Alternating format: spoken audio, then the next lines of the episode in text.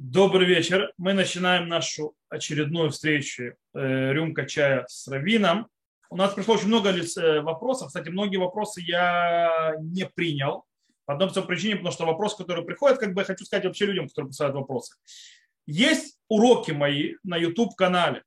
И когда, прежде чем вы зайдете, зайдете урок, вообще зайдите посмотреть на YouTube-канал, если там ответ на ваш вопрос с точки зрения, во-первых, те встречи, которые были до этого. Некоторые вопросы задают уже по несколько раз одно и то же. Э, во-вторых, э, есть целые уроки, допустим, есть несколько уроков, которые, то есть вопросы, которые сегодня отменил. Э, окей. И не стоит прислать вопросы в самый последний момент тоже, потому что они уже просто не войдут, их некуда уже ставить. Окей, я начинаю с вопроса первого, который пришел. Есть много вопросов интересных. Есть вопрос, который продолжение вопросов прошлого урока, то есть прошлой встречи. Итак, первый вопрос звучит так. Как с точки зрения иудаизма воспринимать современную археологию, артефакты, которые находят, им десятки тысяч лет и более? Этот вопрос известный, вопрос старый, вопрос, который, не знаю, мне кажется, уже стерлось столько много карандашей и ручек, закончилось то есть отвечать на этот вопрос, и километры бумаги и так далее. Э, по-настоящему есть один простой вопрос. Не пытайтесь, э, то есть Тора не должна извиняться перед наукой. Дело в том, что очень не стоит сталкивать лбом Тору и науку по одной причине. Потому что, во-первых, Тора не занимается, ей не интересна ни археология, ни всевозможные, скажем так, э, хронология и так далее. Тор – это не задача Торы. Тора пришла нам рассказать, как нам жить правильно, как нам общаться с Богом, как нам развиваться как люди, как человечество и так далее. Оно не пришло заниматься всевозможными вещами. Теперь по поводу артефактов, археологии и так далее. Смотрите, э, можно, конечно, очень легко, и, кстати, несложно с археологией, это сказать, что наука тоже может ошибаться. Наука тоже может ошибаться. Более того, археология одна из самых неточных наук. Э, по причине того, что стоит на многих аксиомах, она э, очень много представляет. Если интересно даже, вот, э, скажем так, аллегория по поводу науки, что если бы мы высчитывали развитие человека по скажем так, сколько лет человеку по тому, как археология высчитывает возраст всевозможных артефактов, то человек, каждый человек был бы сейчас тысячелетним, а то и более, потому что как бы не учитывается, что в определенный момент процессы происходят намного быстрее. То есть, допустим, ребенок э, растет со скоростью, очень с огромной скоростью. Э, а если то есть, проверять процесс взрослого человека, как он то есть, развивается, и то есть, видеть в этом статику, то каждому человеку тысячи лет было бы сейчас. Это неверно. Но мы, допустим, оставим то есть, археологию с ее неточностями и так далее, и скажем, все нормально все хорошо. То есть, да, она не ошибается. Оставим ее, она не ошибается. Давайте попробуем разобраться с другой стороны. Дело в том, что как разобраться, то есть у нас с одной стороны есть X э, возраст, скажем, некоторым вещам, артефактам и так далее, а как бы по Торе говорят, что мы находимся сейчас в 5782 году. Окей? Как это просто сходится? Есть несколько ответов на это очень глобальных. Я снова говорю, есть куча ответов на этот вопрос. И, допустим, ответ Рассага, Раф Садиагон. Раф Садиагон говорит простую вещь. Когда ты видишь какие-то несостыковки между Тора и между тем, что реальность и так далее, нужно понимать. Ты сразу понимаешь, что в этом случае Тора не говорит о реальности или каких-то вещах, которые нужно принимать буквально. И таким образом всевозможные рассказы в, э, в книге Баришит и так далее, и так далее, это как бы это не рассказы, э, это исторические э, рассказы, хронологические рассказы и так далее. Тора говорит нам направление, определенные, скажем так, правила, определенные ценности. И это то, что она говорит. И то, что описано в книге Баришит так или иначе и так далее, дни и все остальное, это не стоит понимать буквально. Это одна из вещей. Абинезра говорит, что стоит помнить, это немножко вернемся, похоже на то ли горю, которое в начале сказал, что действительно миру столько лет, но дело в том, что раньше процессы происходили быстрее. Или есть еще такой вообще подход, что мир родился старым. То есть, да, и так далее, и так далее. И по этой причине э, высчитывание от сегодня туда, как было тогда, очень проблематично. Э, есть еще очень интересный ответ. То есть, да, какой ответ, который говорит э, Равкук. Он говорит Равкуб. Кстати, нужно понимать, что Равкуб, допустим, говорил, что теория Дарвина совершенно не пугает.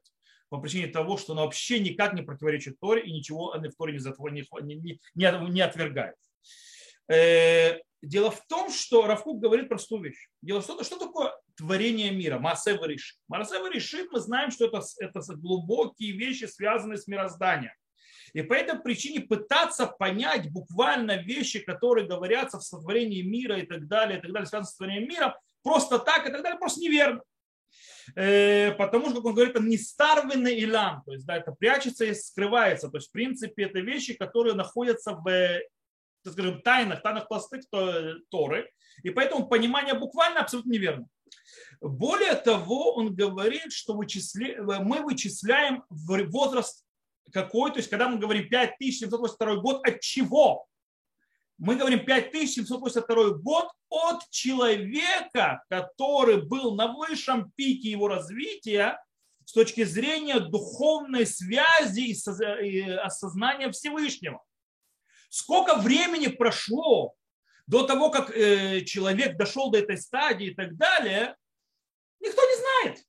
Сколько лет было миру, какие еще были животные, похожие на человека, тоже никто не знает. И Тор об этом не говорит, нам ничего не рассказывает. Все, что мы вычисляем, это с первого человека, который находится на пике своего развития духовного, соединения со Всевышнего. То есть, да, и в этом, то есть оттуда мы считаем эти годы.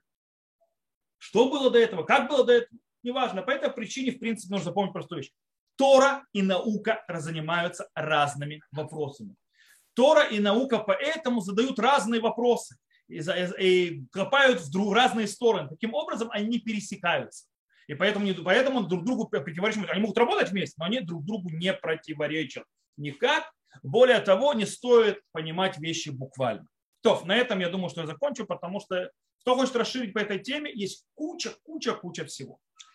Окей, следующий вопрос очень интересный, наверное, больше подходит к, скажем, не так, а еще через полтора месяца, то есть даже чуть больше. Вопрос звучит так. Есть ли с точки зрения Аллахи возможность принести в наше время пасхальное жертвоприношение? Ну, уже Песах. То есть, да, мы еще в Адаре в первом, но люди уже думают о Песах. Требуется возвращение пророчества для решения таких вопросов, как определение точного места жертвенника, выяснение точно родословных коинов и прочее и так далее. Можно ли эти вопросы решить другим путем? Окей. Есть очень интересный спор по этому поводу, можно ли в наше время приносить пасхальное жертвоприношение. Известное мнение Рабиакиви Игер, который написал своему, то есть Хатам Суферу, э, и он пишет там, э, что возобновить э, жертвоприношение Э, пасхальное, потому что пасхального жертвоприношения есть несколько интересных вещей. Его можно, в принципе, приносить не только на жертвенники. То есть, да? то есть есть некоторые то есть, такие мнения. Э, его можно приносить э, даже не на жертвенники, ему можно делать, скажем так, и есть понятие, что тумаут раба цибур, то есть да, что если мы сейчас духовно, то есть у нас нету красной коровы и так далее, мы, и что вроде духовная нечистота от мертвого, она, если у всех, то в этом случае можно все равно приносить пасхальное жертвоприношение и так далее, и так далее, и так далее.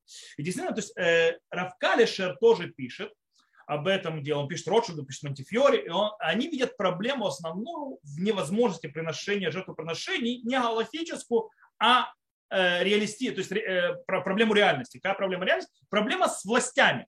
А тогда это было, то есть а, речь зашла о Османской империи, то есть о султане турецком. И в принципе э, Равкалишер говорит, что поговорили с султаном турецким, чтобы он дал разрешение приносить пасхальное жертвоприношение. Кстати, если действительно по Галахе есть возможность приносить пасхальное жертвоприношение, и мы не приносим, то в этом случае те, кто находится, скажем так, в близком э, расстоянии от э, Иерусалима, то есть Лобадерах Рахука, то есть, да, э, и они не приносят пасхальное жертвоприношение, когда его полагается приносить после обеда, в, то есть после полудня, то есть РФ Песах, то есть в предпасхальный день, то он зарабатывает заповедь, то есть запрет кареты. Поэтому есть те, которые подходят, то есть идут по, той, по тому подходу, что в наше время Аллаха не воспротивится приношению именно пасхального жертвоприношения, именно его, потому что у него другие немножко аспекты, Э, они говорят, что лучше таким людям выйти из Иерусалима, то есть выйти из этого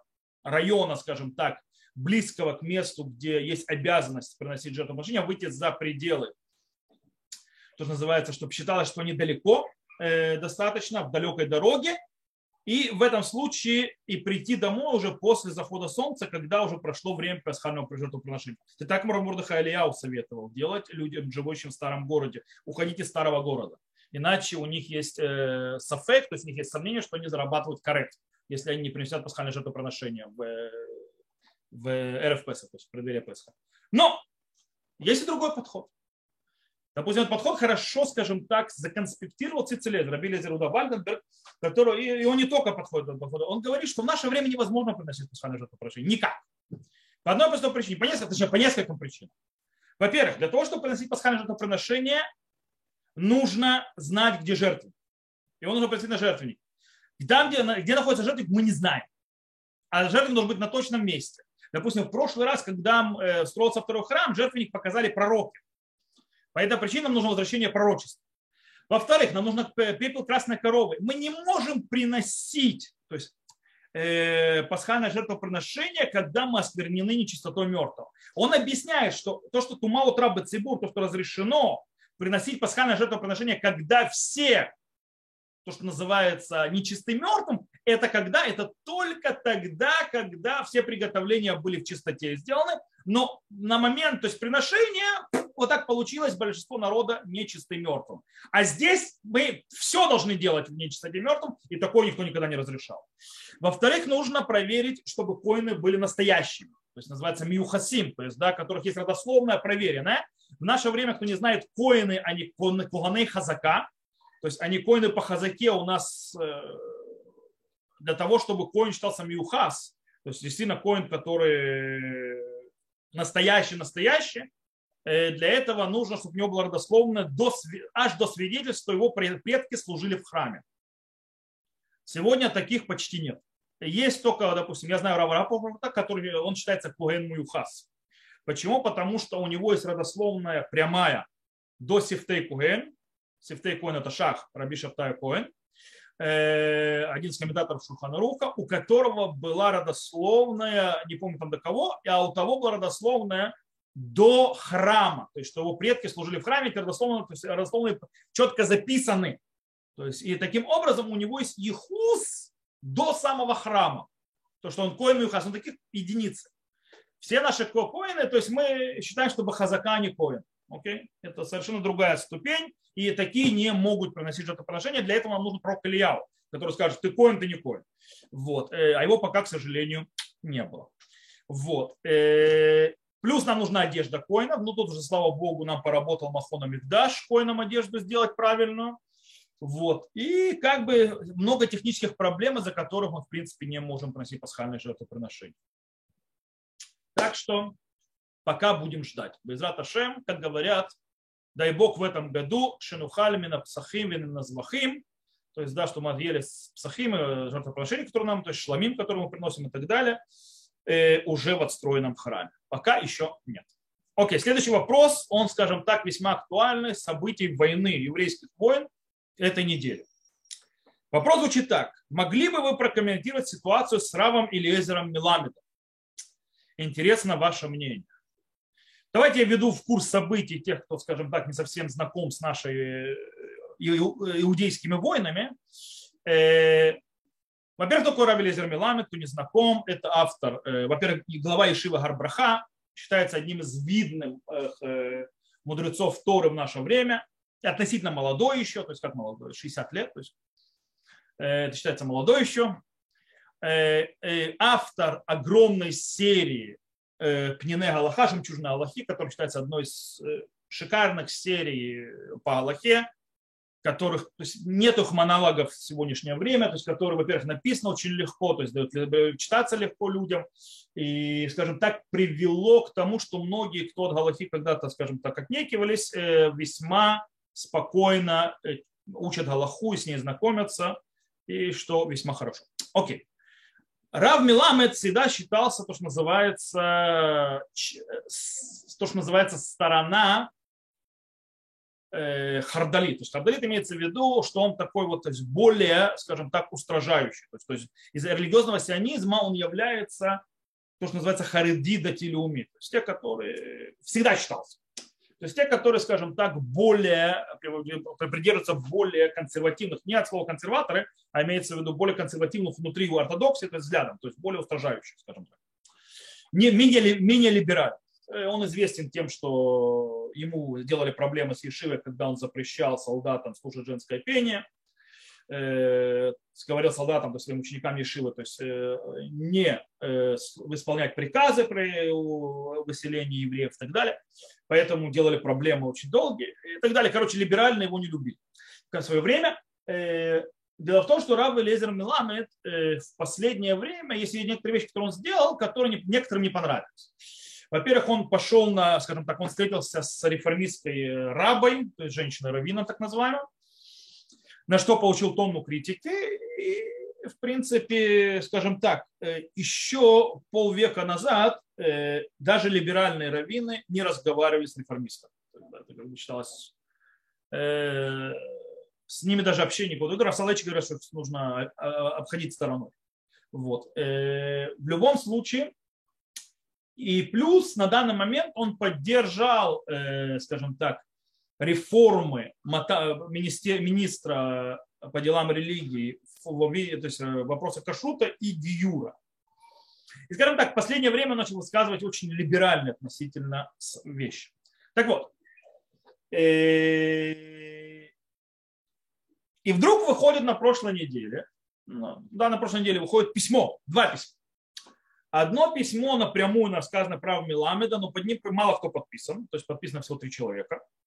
Э, которые говорят, что он, э, его галактический псаким проблематичный, то есть галактическое постановление и книга его проблематична. Окей, то есть говорят, то есть не стоит его книгу не читать. Э, я просто показать по, по, по предысторию. И тут же выходит другое письмо, под которым подписано все почти, скажем так, огромное количество раввинов, которые являются, скажем так, верхушкой, э, дух, скажем так, раввинистической э, э, лидерства в религиозном сионизме. Причем разных лагерей, ну, кроме либеральных, в котором нету имени Рава Миламеда, но там говорится очень важная вещь, которая, кстати, правильная, что люди, чтобы евреи остерегались э, слушать всяких раввинов э, и учиться у всяких раввинов и читать всяких раввинов и так далее, которых нету его им, то есть да, их э, постановлениям и их э, тому, что они говорят, бейт ап. У них нет папы и мамы, то есть нет дома, откуда они то учились. То есть они недостаточно учились, они достаточно, э, скажем так, шимшу, недостаточно были со своими учителями, и поэтому, что они говорят, от себя. Вот. И как бы, то есть их, то есть держаться, держаться от них подальше. И вроде это письмо, они, то есть оно вышло как бы как продолжение письма Рави Миламеде. И вроде бы, то есть можно понять, что письмо сказано о Рави Миламеде, что, что Рав Миламед тот человек, которого то есть, нельзя слушать, его книги нельзя слушать. И началась эта война. В конце концов, то есть это, я немножко был удивлен такими вещами, и выяснилось, то есть, с точки зрения фактов, то есть сначала только факт, с точки зрения фактов оказалось, есть несколько аврехов, не раввинов, которые ведут эту войну из определенного, то есть э, из-за действительно подхода Рава Миламеда, то есть политическим вопросам, и они решили его стереть, не знаю, что сделать с ним. И они обманом получили эти письмо, письмо от других раввинов. Каким образом? Они пришли задать вопрос, то есть подписать это письмо, чтобы э, всякие там раввины в кавычках, которые не имеют нормального образования, и в разные медиа вещают, то есть, да, чтобы они этого не делали. Тем более не обоснуя, когда они говорят проблематичные вещи. Но раввины подписали, потому что как бы это логично. То есть, да, что нечего, то есть всяким людям, называемым раввинами, вещать, когда у них нет достаточно образования, когда у них нет ничего, когда они не, вообще не объясняют свои, на базе чего они говорят свои слова. И так далее, и так далее, и так далее. Вот. На этом произошла как бы это. Потом выступили раввины назад в Сраве Кубарель и так далее, сказали, что они вообще Равмиламеда не имели в виду ни, ни разу. да? Э, и объяснили, что они вообще письмо против Равмиламеда не писали, они писали то есть, про другое. То есть получается, что их обманули. Кстати, есть очень интересная вещь. Э, один из раввинов, который, то есть, от, то есть записали, то есть он записал себя, что он опровергает вообще, что он говорил о Равмиламеде. И очень интересно, просто на картине, то есть на столе сбоку лежит книга Пнина Галаха. То есть и это просто она там лежит, то есть она лежит с другими книгами, но это просто так прикольно, ее просто видно. И он ее не, не фотографировал, просто видно, то есть она лежит там. То есть, да, это не специально положил ее в кадр. Вот. Что я думаю по этому поводу? Я вам скажу одну простую вещь. Рав Миламед большой Талмит Рав Миламед э, занимается Торой, во-первых, он из э, то есть, семьи, которая то есть, в Торе живет, Рав Залман Миламед, его отец, глава Ишиват Бейт Эль и так далее, он учился. И он то есть, всю свою жизнь Рав Миламед учит Тору и занимается Торой, занимается Галахой. То, что он написал, это фундаментальный труд, это шикарный труд, который привел, и понятно, что нет проблем с его книгами. Что да, есть его политические взгляды все замечательно хорошо, но как бы я с ней могу не соглашаться. И действительно, то есть я считаю, что он ошибается, поддерживая реформу Гюра и реформу Кашрута. Э, с Кашрутом я не буду с ним, то есть не могу сказать, что он с ним не знаком, потому что все-таки это. Э, хотя думаю, что все-таки практически нет, он, знак, он дает Кашрут, поэтому немножко знаком с ним близко. Но в Гиюре я могу сказать почти со всей ответственностью он плохо знаком с материей. Э, по этой причине я думаю, что он ошибается, поддерживая Гиюр, но это отдельная вещь, это не вообще, то есть не причина э, его бойкотировать ни в коем случае. Теперь по поводу его книг. Его книги замечательные книги. В них есть несколько проблем. Они действительно проблематичны. В чем они проблематичны? Они тоже проблематичны и проблематичны.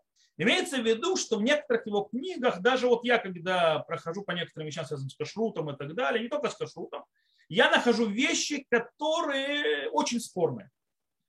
В законах Шаббата это находил, в законах Кашута находил и так далее. Очень спорно. Его всякие разрешения. Я понимаю, на чем он базируется. Я понимаю, что это. Есть некоторые вещи, допустим, которые он разрешил, а, мои учителя сказали, причем мои учителя тоже вроде не считаются особо устражающими. То есть, да, Рав Лихтенштейн, спросите, как мне, он считает, он сказал, что э, вот это вот то есть подход даже киснифля отельный взяли цары. То есть его нельзя принимать, даже если мне нужно несколько э, разрешений собрать и вот это вот присоединить. Не просто разрешить по этому мнению, а присоединить к другим. Он говорит, даже ради этого нельзя присоединять ко мнению. То есть, в принципе, нельзя вообще на это полагаться.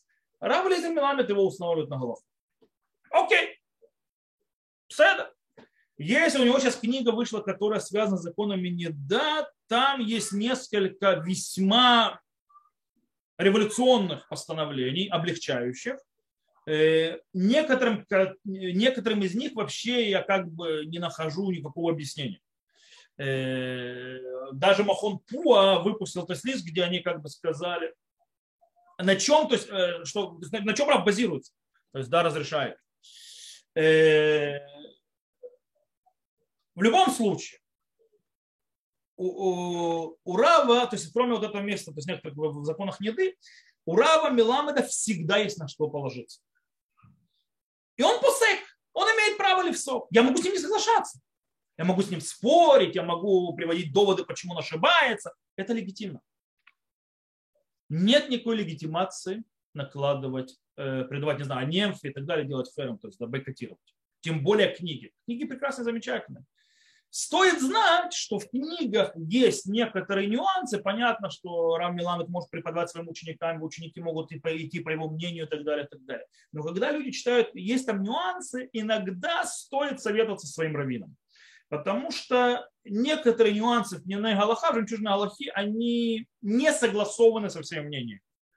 У них есть то, что называется, на что положиться. Э, Рав Миламед не с потолка это пишет. Но они спорные. Окей? Я думаю, что мы с Равом Миламедом немножко э, разобрались. Окей? Я думаю, что это была немножко, скажем так, э, обманули раввинов и так далее. Мне очень не нравится, что некоторые люди на этой коньке скачут, начинают наезжать на раввинов, и, э, и вот говорят, вот раввины делают такие нехорошие, такие это. Хотя по-настоящему раввины вообще не об этом говорят. То, э, там Аврехи, которые подставят. Тем более, снова, они просто представили одно письмо за другим. Они даже не написали, что про Рав Меламед. Они сделали то, что называется, чтобы чтоб ты сам так подумал. Вот письмо одно, вот письмо другое, про другое вообще, но они рядом.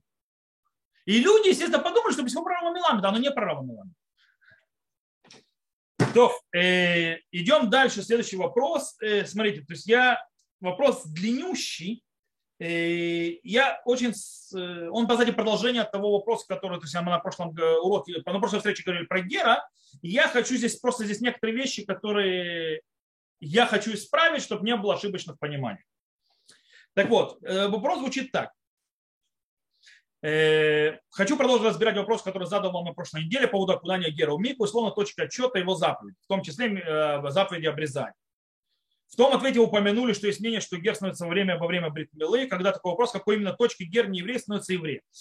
Я еще раз повторю, здесь я, то есть, я не сказал, что гер становится евреем на время точки обрезания. Я сказал, что есть такое мнение, что гер, что гер может быть уже какой-то у него статус еврея, не еврей, а статус какой-то еврей на точке обрезания. То есть он перестал быть не евреем на точке обрезания. Но на самое, на что я давил, то есть о чем я речь, обрезание это не просто заповедь, обрезание это вход в союз. Как ребенок 8 дней входит в союз Авраама, как народ Израиля вошел на Синай в союз, так и Гер входит в союз. Это часть процесса входа в союз, а не как бы стоящий особняком. И нет никакого счетчика заповедей.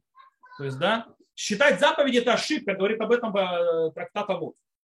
Нет никакой. Но здесь очень интересный вопрос, который я хочу очень-очень сильно то есть, это понять. Ведь мы знаем, что... В чем проблема? Ведь мы знаем, что именно дополнительная душа Нешама отличает еврея от нееврея. А вот это вот совершенно, э, скажем так, недоказанная аксиома. То есть э, в, в источниках Талмуде нет такого. В нашем случае именно в тот момент, когда у неевреев входит дополнительная душа, он становится евреем. А входит но только про окунание в мику, иначе, э, и никак иначе. Правильно понимаю? Так вот, я отвечаю, неправильно. Э, во-первых, дополнительная душа у Гера, я знаю дополнительная душа в шаббат, дополнительная душа у Гера я первый раз в жизни слышу. Э, с точки зрения Галахи. Нет такого понятия в Галахе дополнительная душа у Гера которая входит в дополнительная душа у евреев. У евреев есть уровни души. Если это дополнительная душа и уровни развития. Кстати, если я буду говорить по поводу, что э, есть какие-то уровни развития души и так далее, то это будет Рабиуда Галеви уже. То есть подход Рабиуда Галеви в том, что в принципе, кстати, у Рамбама нет никакой разницы у евреев и неевреев. Они одинаковые. Разница только в задаче принятия союза. Все. Э, Рабиуда Олеви говорит, что есть как бы качественное изменение, оно называется сгулат Исраэль. Так вот, сгулат Исраэль с ним рождаются. Поэтому, по мнению Рабиуда Галеви, гер даже пройдя гюр не получает сгулат Исраэль. Поэтому не все так просто. Э, во-вторых, кто сказал, что какая-то душа входит в миквы и так далее? Почему не раньше? Почему не позже? Почему, то есть не в э, том этапе? Мы учим гиур, что гер должен пройти этапы миля, твиля, арацат курба. Обрезание, миква и так далее. Так он входит в союз. То, что вхождение в союз делает гера евреем. Об этом идет речь. Нету никаких вот э, там, сям и так далее. Э, дальше говорит, то есть вопрос, э, свое пробуждение Геру, Гер может в любой момент отказаться переходить в корень Авраама, чтобы корень Авраама не совсем понял, вплоть до момента окуания в Мику он может отказаться. То есть, по, то есть в принципе, но если он окунул все дороги на нет, значит до окунания он все еще не еврей. Неверно. До окунания э, он еще, то есть до окунания он не вошел полностью в союз. У его статус еврея еще не наступил. Но это не значит, что он полностью не еврей. Как есть раб. У раба, у раба есть раб нееврейский, который, то есть ему делают герут на рабство. И он не еврей еще но он уже не, но он уже не то, что называется, не, не полностью не еврей. Он где-то посредине. Э, у него есть определенный статус. Тут тоже похоже. Поэтому нужно стоит не путать эти вещи. Нужно понимать, есть процесс. Процесс гиюра входа в союз. После окончания этого процесса человек зашел в союз, дороги назад нет. Понятно, что посреди процесса можно съехать с процесса и все. То есть человек еврей не знает. Понятно, пока он в мику не окунется, не окунется, он не станет полноценным евреем. Но это не значит, что нет процессов посреди. И снова счетчика заповеди нет. И тут следующий вопрос, который вот я к нему больше хотел отнестись, он ошибочный. Э, то есть в аксиоме ошибочный. Э, где, то есть человек продолжает задавать вопросы. Я сказал, огромный вопрос. Если условный гер э, захотел пройти гию, но изначально каким-то либо корыстными намерениями, давай просто он фейковый гию, И вот этот так называемый гер, так положено, сдал экзамен в кошерном боедине, окунулся в мику и так далее, стал бы как бы евреем. Потом увидели, что он обманщик, отменили его гиур. Не знаю, как процесс происходит по Аллахе. Получается, при в мик в этот э, так называемый гер дополнительная душа не входила. Ведь если обратно, невозможно было бы отменить гиур, даже если он был бы совершен с корыстными целями. Или по-другому, дополнение, э, вхождение дополнительной души, становление евре, евреем, не евреем. Короче, снова то есть, э, вопрос, то есть э, попытки понять, то есть, да, что происходит, как отмена гиру. Во-первых, вопрос отпадает сразу. Я могу сразу сказать, не существует понятия фейкового гиюра. Нет такой вещи. Есть или есть гиюр, или гиюра нет. Нет такой, что есть гиюр, но он фейковый. И я знаю, что многие пишут всякой публицистики, многие пишут в интернетах, статьях и так далее, вещи, в которых они не разбираются. Есть гиюр или нет гиюра? Теперь, и вопрос в том, что наступил ли гюр постфактум или не наступил. Если гюр вообще, отменить гюр невозможно, нет такого понятия отменить гюр в Галахе, не существует никак, никаким образом. Или был гюр, или нет гюр. Все, точка. Снова с дополнительной душой мы уже разобрались э, что нет никакого вхождения никакой дополнительной души, то есть человек становится евреем, то есть с точки зрения статуса, аллахического и так далее, может быть, у него меняется уровень души и так далее, но снова мы не входим в божественные понятия, то есть божественные вещи. И, кстати, нужно запомнить простую одну вещь. То, что Бейдин внизу решит, тот на небеса и сделают. То ранее на небесах. И теперь, нам Галаха говорит, так говорит Гамара, так говорит Рамбам, так говорит Шурханарух, что если, то есть изначально мы должны проверить еврея, что, то есть не еврея, что он хочет соблюдать, что он э, действительно с, с э, хорошими намерениями, правильным намерением хочет вступить и так далее. Гиюр, только такому мы делаем гиюр. Но если также говорит Мара, и также говорит Шуханарух, также говорит, то есть вся Галаха, если его не проверили, если у него были корыстные намерения, но и даже он проходил э, гиюр перед тремя простыми людьми, евреями, которые, кошерные евреи, но они даже ничего в Галахе не понимают, они не даяны, что называется, слушай, идет тот, он, перед ним, он окунул, он перед ними обрился, окунулся, все, дороги назад нет. Даже если, как пишет Рамбам, как пишет Нацлуханрух, даже если он вернется, начнет поклоняться идолам, мы, если он на ком-то женится, его э, кедуши не считается кедуши, значит он еврей, и мы обязаны возвращать потери. Единственное, что мы с ним не женимся, мы не хотим таких женихов и так далее. То есть Хошим значит Барер Циткато. То есть, да? И, и это говорит Рамбам, он пишет по поводу жен Шломо.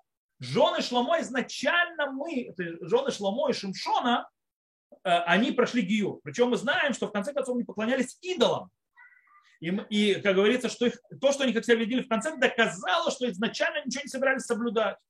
И говорит рабам, не дай Бог тебе подумать, что они, э, что, э, что э, Шимон и Шломо взяли нееврейские жены, жили с нееврейскими женами.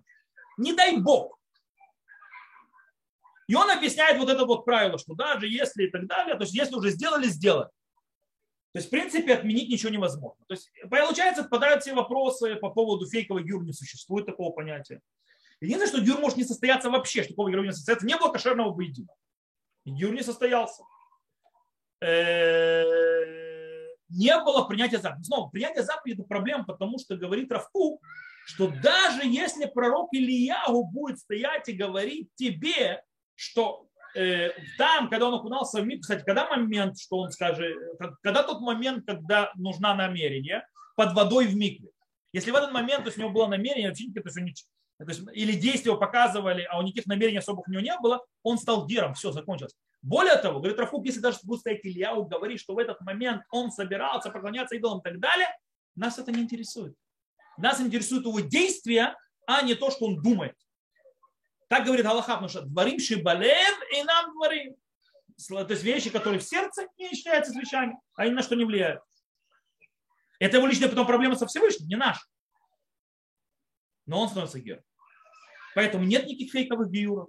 Постфактум все они геры. Так говорит Талмуд прямым текстом, написали Аллаху Шуфанов. Соблюдает, не соблюдает, это не важно. Они, они, они евреи, все плохие евреи э, и так далее, но они евреи. Закончилось. Нет пути назад. Окей, следующий вопрос. Э, в этом году два месяца Адар, причем Адар Бет является главным, кстати, это очень большой спор, но неважно. Э, в нем отмечается Пурим, а с днем рождения людей, которые родились в обычный год в Адаре, в этом день они должны тоже отмечать его в Адар Бет.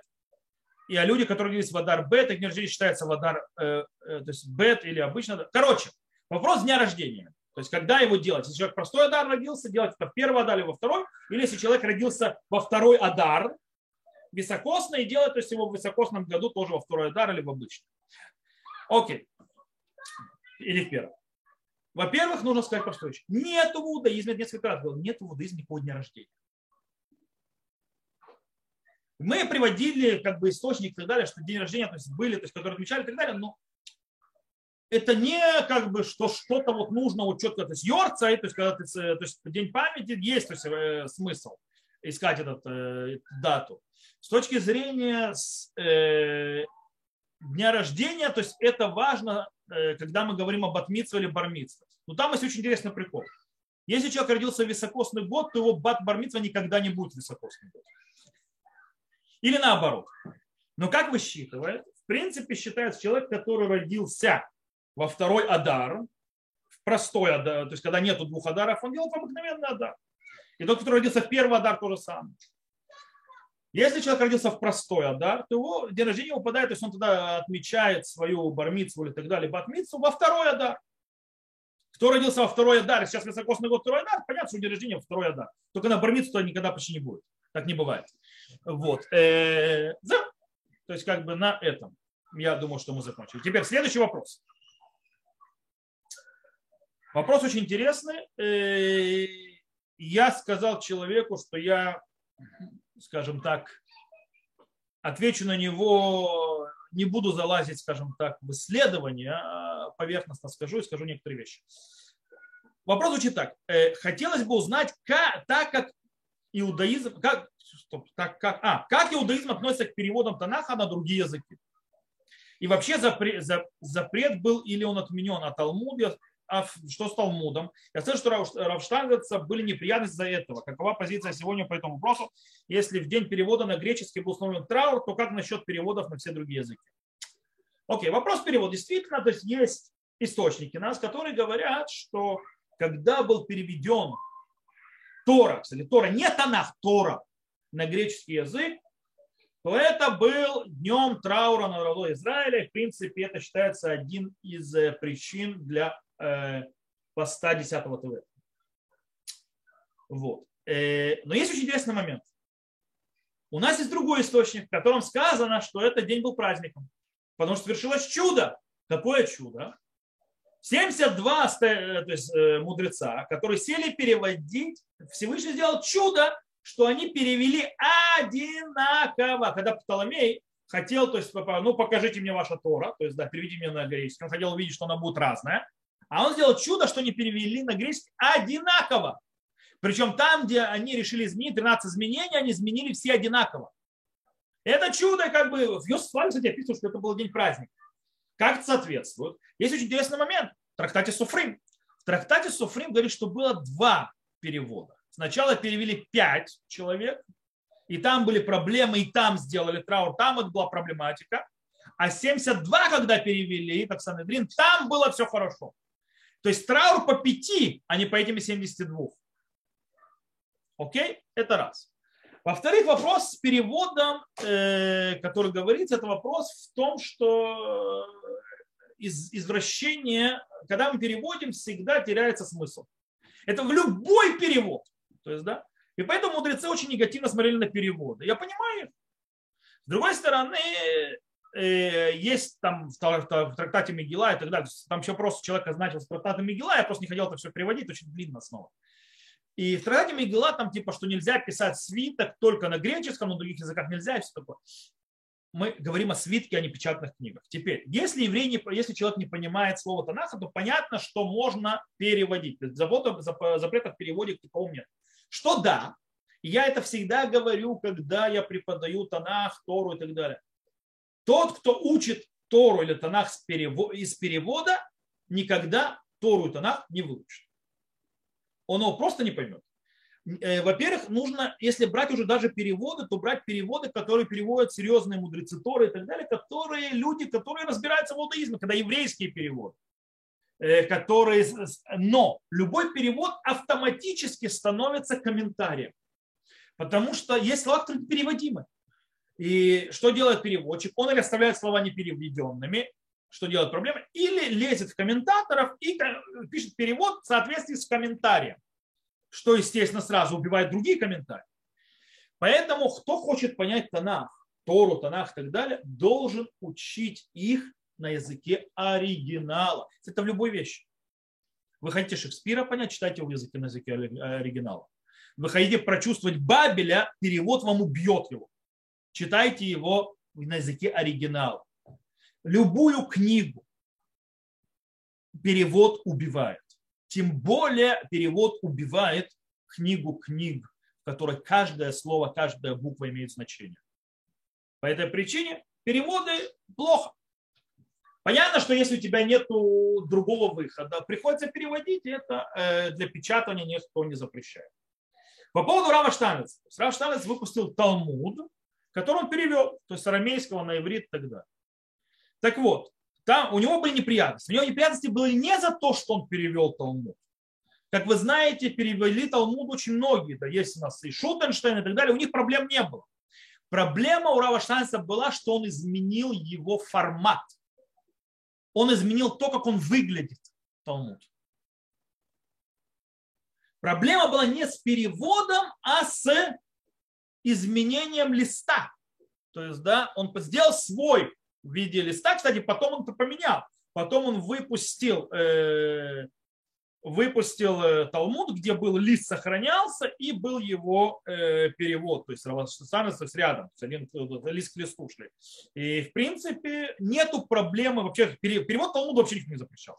Кстати, я читал когда-то перевод Талмуд на русский язык, и поверьте мне, на арамейском он более понятен.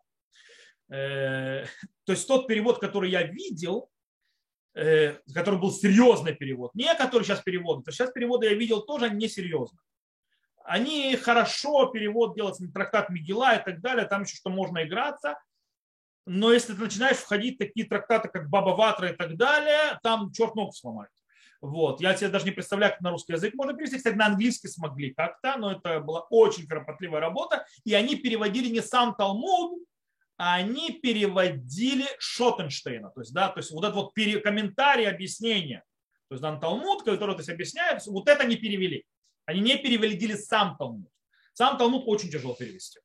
Особенно там есть фразы, которые, не, как говорится, непереводимый в арамейский фольклор. Вот. Или понятия какие-то. Я когда-то есть Бауматсе, по-моему, была, вышла даже только первая глава, которая переводил Рав Мешков. Это нечитабельно. То есть это очень тяжело пробираться. Поверьте мне, на арамейском легче идет. Вот. Э, так что вот так вот, в принципе, всегда нужно стремиться читать языки оригинала. Талмуд, кстати, тоже. По причине тому, что Талмуд иногда ты можешь по-другому понять. Есть субьет в Талмуде, споры мудрецов э, первых поколений или последних, на том, как правильно расставить запятые в предложении в Талмуде, и заменяется закон весь. Или как понять ту или иную фразу. Как понять, когда ты выходишь в Талмуд, ты уходишь в комментарии, в переводы, ты в принципе зажимаешься в рамки, которым тебя ведет переводчик или комментатор. То есть он, он понял так, то есть у тебя нет широты взгляда больше. Ты не можешь дальше думать, искать, сравнивать и так далее, и развивать мысли, ты, ты, ты закован, то есть в тот конспект, то есть в тот, э, есть в тот, в тот подход, тот концепцию, которую ведет или переводчик, или которую ведет комментатор. И все, там зажат. И проблема, что начинаешь видеть, что вся судья или вся то есть, э, вещь, то, есть все, что написано в тексте и так далее, это вот так, только так понимают. То есть убил все 70 ликов Торы на, на месте. Я думаю, в этом была проблема мудрецов с этим переводом. Вот. Э, что, в принципе, ты убиваешь развитие Торы. То, на этом я думаю, что тоже можем закончить э, наш ответ. Теперь следующий вопрос очень интересный. Следующий вопрос, кстати, последний вопрос, который пришел, э, во всяком случае, то есть, который я видел. Э, И он, тема, он очень интересный тем, что есть те, кто о нем задумывается, те, кто нет, но он звучит очень... Есть тут о чем подумать, о чем говорить. Вопрос звучит так. На каком языке говорили, евреи до дарования Тора? Вроде на иврите, но тут у меня сомнения, откуда они знали священный язык. Авраам Авину был выходом из места, где говорили на арамейском. Его родственник Лаван называется арамейцем. Устная Тора говорит, что фараон, знавший 70 языков, не знал иврита. Устная Тора говорит, что фараон, знавший 70 языков, не знал иврита, тем более остальные египтяне не знали. Но в Египте и Машек на каком-то языке общается с фараоном, а остальные евреи как, какую, как-то коммуницируют с египтянами. Да и зачем священный язык в Египте Тору не учили? Окей, давай, тут, тут много навалено. Во-первых, то есть вопрос, на каком языке говорил Авраам. Начнем с этого. Э, э, потом перейдем к вопросу, на каком языке говорили евреи в Египте. Дело в том, что есть много-много мнений, объяснений и так далее. Э, действительно, нужно понимать, что речь идет о семитском языке в любом случае, потому что речь идет о потомках Шема. Дело в том, что тот, кто не знает, был древний семитский язык. Если мы уже войдем, то, что называется в исследование, а не опираясь даже на наши источники, Древнесемитский язык, он разделился на наречия. Древнесемитский язык называется Шафа Прошемит. И она, в принципе, тот же самый язык, как и мы, она даже пишется так же. Только слова произносятся по-другому. Например, то есть э, это влияет, например, в просемитском языке в древнем есть около четырех букв гимель. То есть по-разному произносятся то есть звук, как это звучит. То есть, да, допустим, это идет от гиммеля твердого до э, гиммеля, который похож на букву рейш, или на, даже на звук р и на звук айн и так далее. Кстати, у вас, где есть у вас э, большое, то есть это э, остатки этого, вы видите, это, допустим, аза, она пишется с айном. Как она пишется на английском? Газа. Почему газа? Потому что изначальное слово было с гимелем. Просто его произносили похоже на айн. И поэтому в одной языковом так, допустим, э, есть буква э, дали, то есть зайн. У зайна тоже есть несколько видов. И оно разделяется, то есть тоже есть спектр э, произношения с буквы, то есть звука. Э, часть из него, допустим, это похоже на далит, то есть на букву Д. Поэтому вы видите, что на иврите, допустим, золото – это загав, а на арамейском – дагав. Но это одно и то же слово. Вот. Понятно, что букву потом изменяли под это. Так разошлись арабский язык, финикийский, арамейский и так далее, и так далее. И так далее. Э, это с точки зрения, скажем так, исследования, поэтому понятие иврит, кстати, тоже вопрос интересный. Во-первых, почему Авраам не мог говорить на двух языках? Хискуни объясняет очень интересную вещь. Во-первых, нет никакого обязательства, что Авраам говорил на, на, на иврите. То, что в Торе написано, разговоры между ними на иврите и так далее, это записано, то есть так, как когда нам Всевышний Тору давал. Но они могли разговаривать между собой не на иврите. То есть не на священном языке. Э, более того, э, мы точно знаем, что есть места, где явно говорили не на иврите, но они записаны как разговор на иврите. Где, допустим, такие места? Когда Юсеф, э, то есть они, братья думают, что он правитель Египта, и он с ними разговаривает. Вы думаете, он на иврите с ними разговаривал? Там они сразу поняли, кто это. Понятно, что он разговаривал с ними как египтянин. Но у нас написано на иврите. Понятно, что когда дочь фараона называет э, Моше, Моше, и когда с ним разговаривает, она не говорит с ним на иврите. Но у нас записано на иврите. Почему? Потому что нам это дается, то есть, э, то есть Тора нам дается так, как, чтобы, то есть на священном языке. Она понятна, то есть даже диалоги, которые были на, не на иврите, то есть э, она передает нас. Теперь, кстати, Яков же уже говорил на иврите. Откуда мы это знаем? Яков говорил на иврите о том, как он в Торе. Откуда мы знаем? Мы это знаем из их последней встречи с Лаваном. Они вместе строят, скажем, такой вот памятник, то есть, да, такое вот нагромождение камней, то есть, да, для чего? То есть для, как называется, определить союз, ты там и здесь и так далее, чтобы мы друг другу напоминаем. Как называет его Лаван? На арамейском. Я Сагадута. То есть, да, то есть э, вершина, то есть э, свидетельство. Как ее называет Яков? Галь-эд. Это иврит. То есть Яков уже мы точно знаем, говорил на иврите. Понятно, что сыновья его тоже. Э, почему? Потому что он говорил то, что называется на священном языке. Теперь, кстати, что такое иврит?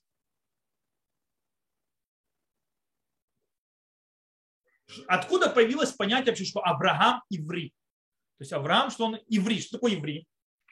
Есть несколько объяснений. Во-первых, из-за языка, на котором он языке говорил, что язык его был иври, иврит. Но это немножко проблематично, как бы, что там, где он жил, то есть говорил на арамейском. Но есть объяснение, потому что он потомок Эвера. Иври – это понятие потомок Эвера. А еще есть объяснение, что он говорил на языке Эвер Ханагар. То есть иврит – это от слова Эвер Ханагар. Поэтому Авраам, да, говорил на иврите, потому что это был язык там. Только то, что мы называем ивритом там, это не лошона кодыш. Но есть другое объяснение язык Эвера, которым Эвер учил учению Всевышнему, и у которого учился Авраам, который его предок, он нес язык, который шел от мироздания, и это святой язык. Поэтому Авраам был двуязычным. Он знал язык Эвера, то есть который изначально, и арамейский. Причем арамейский, нужно понять, арамейский это наречие просемитского древнего языка которое просто с, с, с, с поколениями, то есть произошло изменение. Как и сегодня, то есть, допустим, возьмите сто лет назад, то есть э, русский язык сто лет назад, он вообще не соответствует тому русскому языку, который сегодня люди говорят. То есть многие люди, которые говорят сегодня, они бы не поняли то, что говорят на, на русском языке сто лет назад, 200 лет назад. Причем более аж до того, что звучат как разные языки. Теперь, есть у нас еще и дальше. Попробуем разобраться дальше. Э, есть объяснение, кстати, что э, именно вот этот вот язык, так называемый иврит, лашона кодыш, кстати, был где? Он был именно у кнаанейцев. И Авраам выучил его здесь у кнаанейцев. Таким образом, это не соответствует тому, что сказано про фараона. Таким образом, египтяне прекрасно знали кнаанейский язык. И так они знали канонейский язык, они знали иврит. И спокойно могли с нами на нем общаться. Без всякой проблемы. И так можно объяснить. И... Кстати, вот эта вот идея, которую я сказал, э, что Авраам получил священный язык, язык, то есть то, что совершенство и так далее, и он был двуязычным, это Рабиуда Олеви в Кузаре он так и объясняет, что у Авраама был совершенно, у него было два языка. Был разговорный язык, на котором разговаривали на улице и так далее. И язык, который святой язык, который все шлему, то есть священный и так далее. Это тот язык, на котором то есть, потом написано Тора, и на котором говорили его дети. Э, Яков точно говорит. Э, а тот, кто, а знаете, а по поводу, что э, то есть Лашона Кодыш, так называемый, то есть то, что мы сегодня называем ивритом, что это язык Кнаана, это Рамбан, Нахманит. В любом случае, как бы мы ни крутили, Авраам то ли говорил на арамейском, и нам переводили, потом он заговорил на иврите, научился у кнаанейцев, или наоборот у Эвера он получил и передавал это дальше, и так далее, и так далее. В любом случае, это было только на уровне Авраама. Его потомки уже говорили на иврите. На святом языке, это мы видим уже у Якова. И наши мудрецы говорят, что одна из вещей, которые сохранили евреи вообще от своей э, самоидентификации, это был язык. Понятно, что живя среди египтянами, они, естественно, общались с египтянами на египетском, то есть да, на древнеегипетском, который все говорят. Мушер Бейну родился в Египте. Понятно, что он разговаривал с фараоном на древнеегипетском. В чем проблема?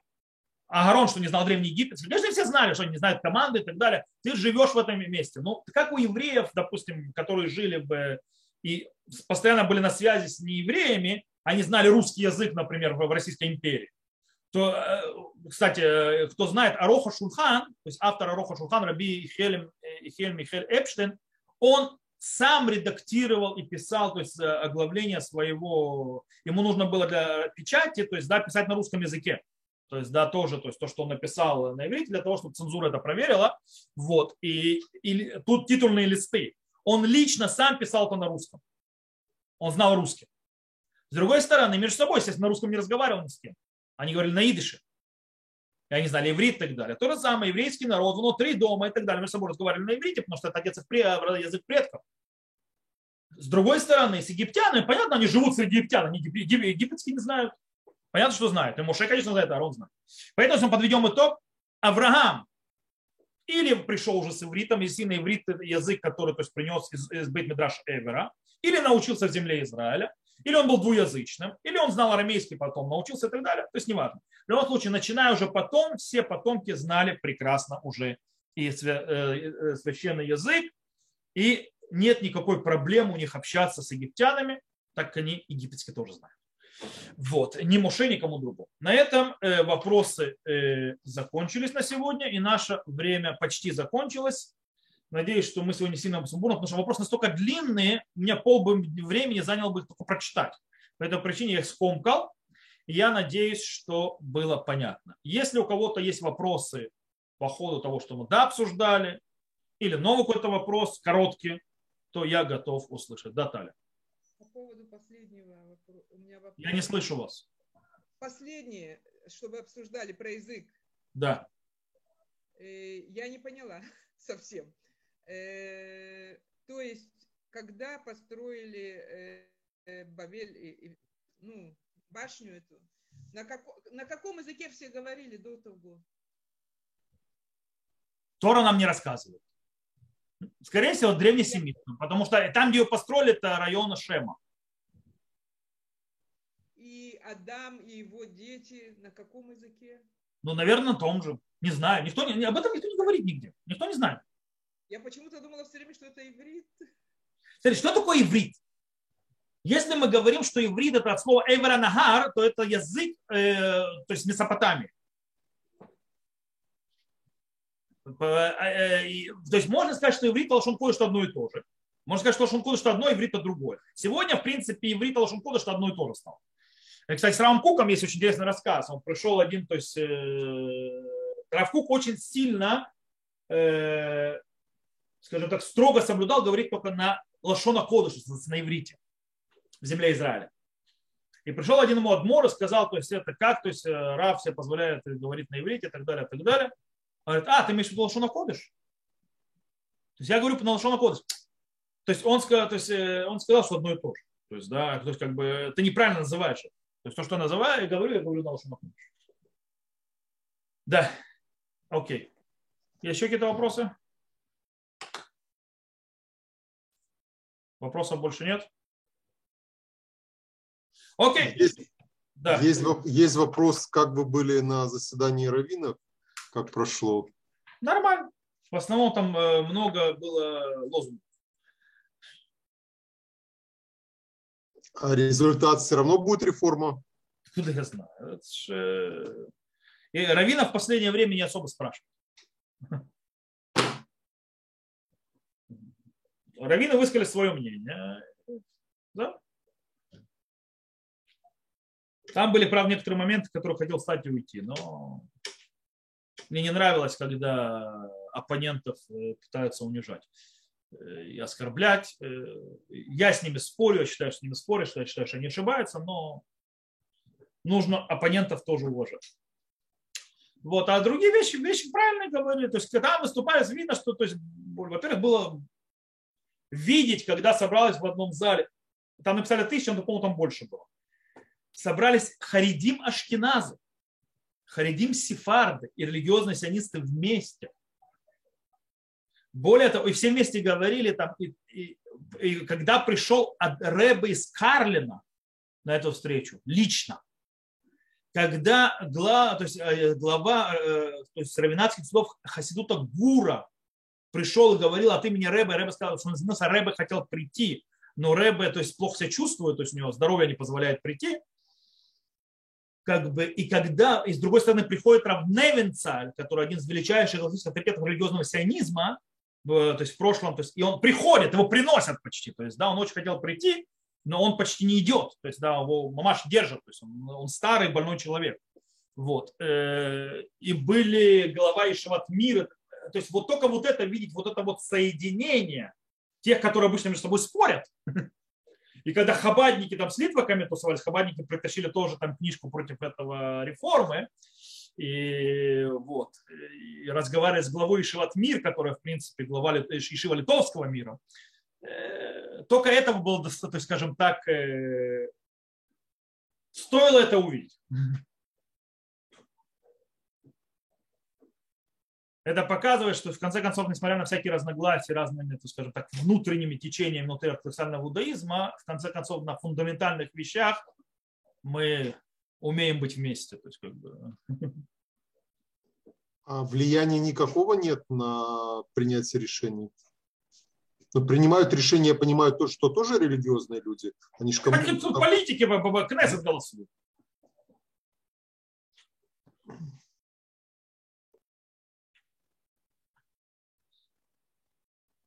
То есть эти вопросы не курирует какой-то раввин, к примеру. Что такое курирует раввин? Ну, не знаю, как комиссия, вот, ну, рассматривают же они что-то. Комиссия, единственная, это комиссия Кнеста, в которой находится депутат. Это закон. Понятно, что министр религии наш человек религиозный. Но он э, подвержен, скажем так, либеральности, то есть стороне, то, что называется либеральность ортодоксов. Так это называется это, конечно, не слишком обобщительно, немножко неверно, но так называют, скажем так, который является абсолютным меньшинством равинских мнений по этому поводу Торев реформ. И они поддерживают, допустим, Рав Миламет. Рав Миламет поддерживает эту реформу. Okay?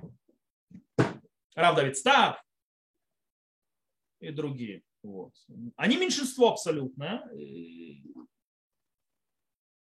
И если делать реформу, то есть реформу там есть что делать, и с кашрутом есть что делать, и с э, Юрам есть что делать, но не вот то, что предлагают. то, что предлагают, только несет разрушение, никакой пользы. Э, скажем так, оно не исправляет проблему, но делает новые, другие. Да? Понятно, спасибо. То, окей, на этом мы, наверное, сегодня закончим. До новых встреч. Э, увидимся с вами. Завтра уроки. До завтра. Всего хорошего.